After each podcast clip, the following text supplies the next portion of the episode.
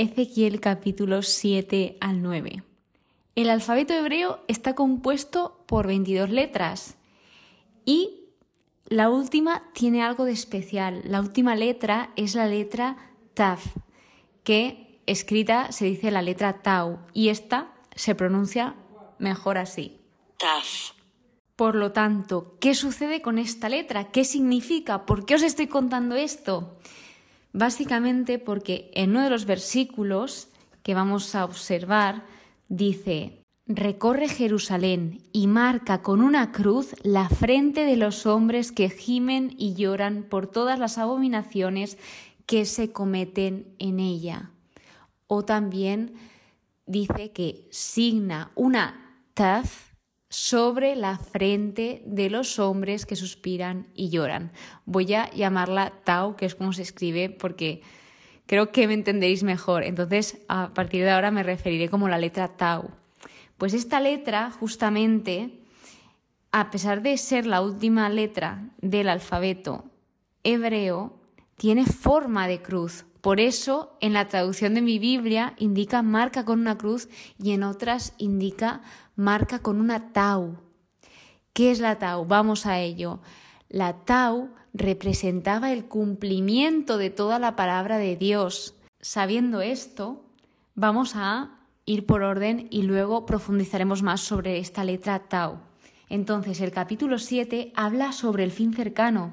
Proféticamente, Ezequiel pudo ver el fin de toda la tierra de Israel. Entonces, él lo que está haciendo es anunciar el fin a las personas de su alrededor, diciendo que ya está llegando el tiempo. Así que lo que está intentando hacer es tratar de preparar los que estén preparados para cuando éste llegue y siga anunciando ese juicio venidero, que Dios va a hacer justicia y que esto es seguro, que hagan lo que hagan, esto va a llegar porque se tiene que hacer justicia por todos esos pecados que han cometido por lo que cada uno iba a experimentar esta calamidad que se avecinaba a su manera, cada uno de una forma diferente, pero remarcando esto, que no se podían librar ya de este juicio. Como Dios nos conoce y sabe lo que hacemos y cómo vamos a actuar, sabe y dice que ellos lo que harán será buscar la paz, también hay que tener en cuenta que muchos profetas falsos les decían que, ellos tenían que estar seguros, que no iba a pasar nada, como eran el pueblo de Dios, que a pesar de que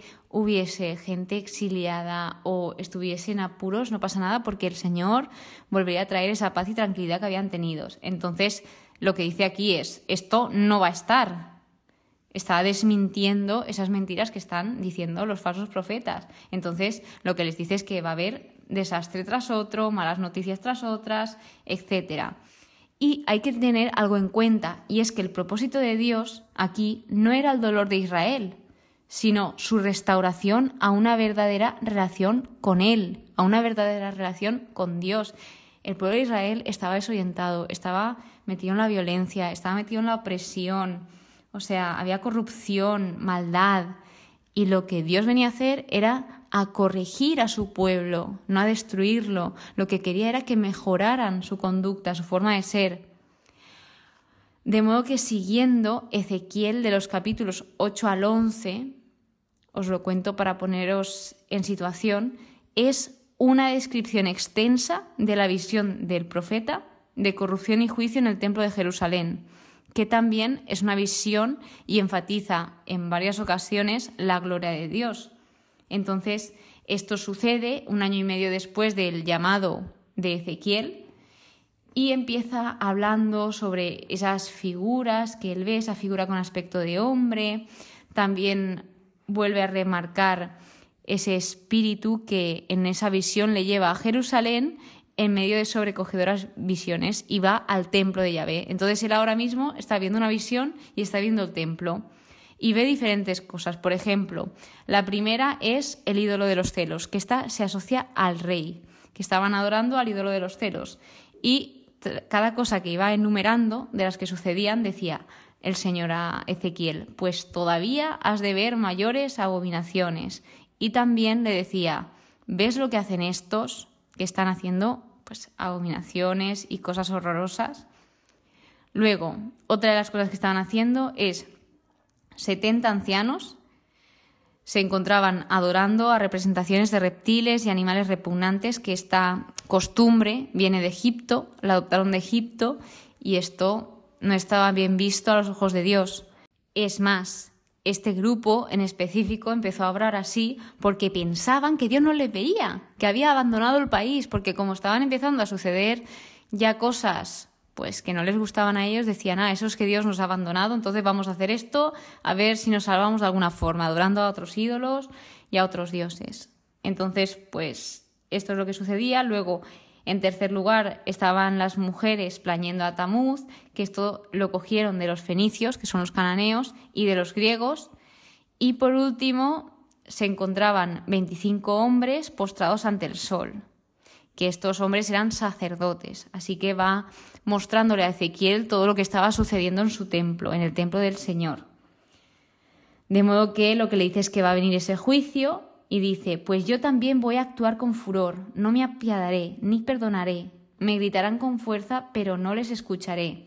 Después nos remarca también que la violencia irrita a Dios. Dios nos lo está comentando esto, que a Él no le gusta. Y vemos cómo el rechazo del pueblo hacia Dios y su verdadera adoración condujeron a una ruptura en el orden social. Todo esto que estaba sucediendo era a raíz de alejarse y de romper esa relación con Dios, de negarse a escucharlo, negarse a escuchar la verdad que traían todos los profetas.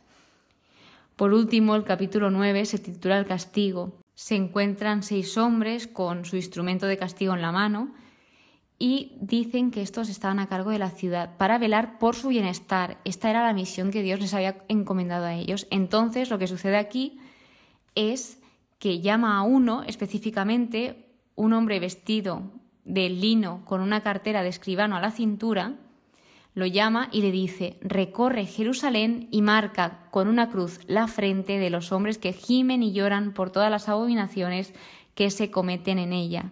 Es decir, Dios sabe cómo marcar e identificar a los justos. Es lo que nos está queriendo transmitir. Que de hecho este hombre es muy importante porque es un hombre que obedece al Señor. No le pone excusas, no duda de él, sino que todo lo que Dios le dice lo hace. Y así lo demostró. Y aquí es lo que os contaba de la letra Tau.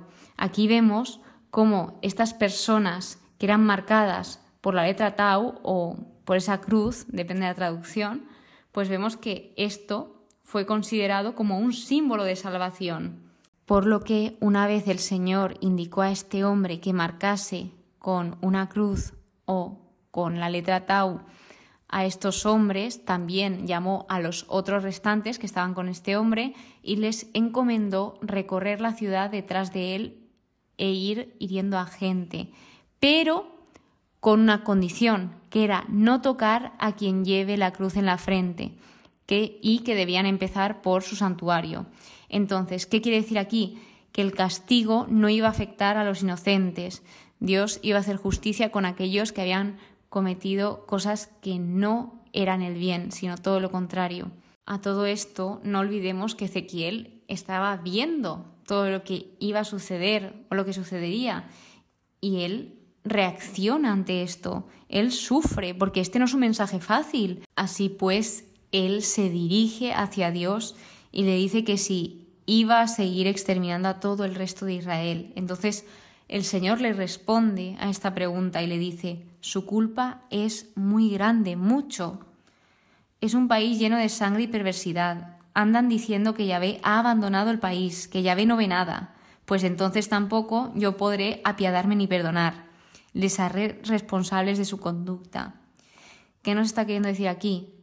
Que Él tiene que hacer justicia, porque es un Dios justo. Y había muchas personas que estaban sufriendo a raíz de todas las acciones del pueblo.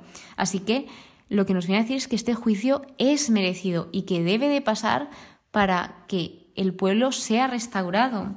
Con esto se concluye el episodio y espero que a lo largo de este hayáis aprendido más sobre el alfabeto hebreo y sobre estos símbolos que la verdad esconden muchas curiosidades, como la letra Tau. Muchísimas gracias por estar aquí, muchísimas gracias por escucharme. Espero que pases muy, pero que muy buen día y que Dios te bendiga.